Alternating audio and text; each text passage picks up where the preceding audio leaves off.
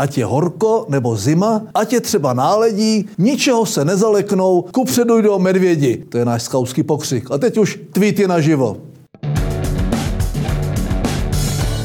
Tak jsme poslední v boji s korupcí a to z 42 zemí, které měly plnit úkoly Rady Evropy. Mezi nimi daleko před námi byly i státy jako Azerbajdžán. Čím to, že ANO má v potírání vlastní korupce tak špatné výsledky, že by nakonec nebylo lepší než ty ošklivé standardní demokratické strany? Už i někdejší brněnský primátor Vokřál řekl ano, ne. Už ho omrzelo dělat v samozvaně protikorupčním hnutí stafáž a opustil ho s tím, že je korupcí prorostlé až na půdu. Přesto, že si Andrej Loupeže dnes nechá oficiálně posvětit a měl by tím snížit míru korupce přirozeně o svůj bývalý podíl, ta korupce kvete. Možná má jiné starosti, než se starat o korupci doma, když musí hájit svůj střed zájmu a vlastní dotační korupci v Bruselu.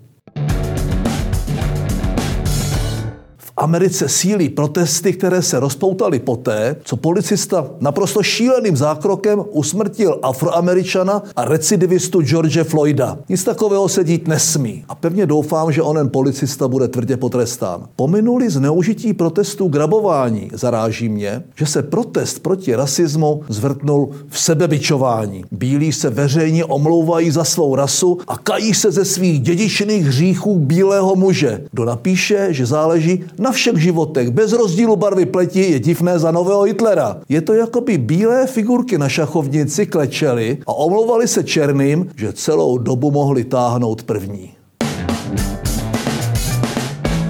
Uběhlo 80 let od operace Dynamo, která zachránila tisíce britských a francouzských vojáků obklíčených u Dunkerku. K tomuto výročí nabídl britský premiér Boris Johnson, že přijme obyvatele Hongkongu, kteří budou prchat před zvůlí čínských bolševiků. Palec nahoru, Borisy. Kráčíš ve stopách Winstona Churchilla, o kterém si napsal skvělou knihu. Ten sice řekl, že evakuacemi se války nevyhrávají, ale že je třeba zachránit lidi, kteří je jednou vyhrají, ať už jde o válku s nacismem nebo s komunismem. Kauza ruského vraha s Ricinem končí. Žádný Ricinový vrah nikdy nebyl. Dva ruští agenti, vydávající se za diplomaty na pražské ambasádě, si vyřizovali účty. Jeden o druhém napsal, že jsem přijel zabít Novotného, Hřiba a Koláře. Jsem rád, že našim politikům a jejich rodinám nic nehrozí a po týdnech strachu se jim uleví. Oceňuji i to, že oba Rusové byli z Česka vypovězeni. Z čeho už radost nemám, je to, že jim na tuhle jejich stupidní spravodajskou hru doslití naskočilo a jejich fake news šířili byli. Co bych ocenil nejvíce by bylo, kdyby nezůstalo jen u těch dvou adeptů na jednosměrnou letenku do Moskvy, jsou tam ještě přehršle. Moje generace má asi stále ještě v živé paměti vesmírné závody o to, kdo první dostane člověka do kosmu a následně pak na měsíc. Minulý týden odstartovala nová kapitola dobývání vesmíru, když soukromá firma Elona Muska SpaceX vyslala k mezinárodní vesmírné stanici ISS dvojici astronautů v hypermoderní lodi Crew Dragon. Vítězem o něch závodů se tak definitivně stal kapitalismus, jelikož vizionář Musk to vše dokázal zrealizovat za menší peníze, než by si vyžádal ryze státní projekt. V ruském Roskosmosu si teď asi rvou vlasy a všem jejich sojuzům asi zvoní umíráček. Pokroka nezastavíš. Příští stanice Mars.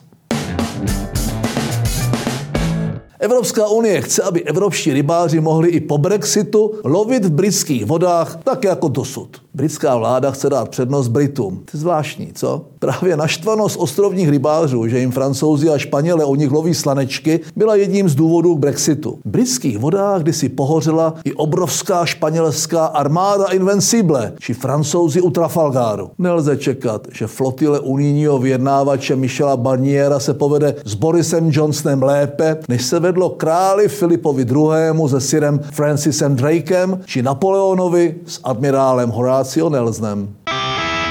Že jsem nezapomněl na ženy? Ani náhodou. Titul si tentokrát odnese agroposlankyně Barbora Kérka Kořánová. Rozhodla se v protivnosti trumfnout věčnou laureátku našeho tradičního ocenění Jermanku. Pustila si pusu na špacír a vyjevila světu, jak by reformovala českou televizi. Kdyby se obešla třeba bez otázek Václava Moravce, který by nahradila třeba premiérským Čau lidi a nelíbí se jak se na kavkách točí reportáže. No, já bych spíš řekl, že poslanecká sněmovna by se obešla bez odpovědí Barbory Kořánové i dalších loajálních čau lidí. A to, že se jí nelíbí reportáže, je vlastně pochvala. Docela se děsím, jak by ty reportáže vypadaly, kdyby je chválila. Snad na to nikdy nedojde. Vystoupení Vondráčka a Šilerové v nedělních otázkách Václava Moravce to potvrzuje. A snad Pí Kořánové někdy dojde, čím si vysloužila dnešní ocenění pitomec nakonec. A to je pro dnešek vše.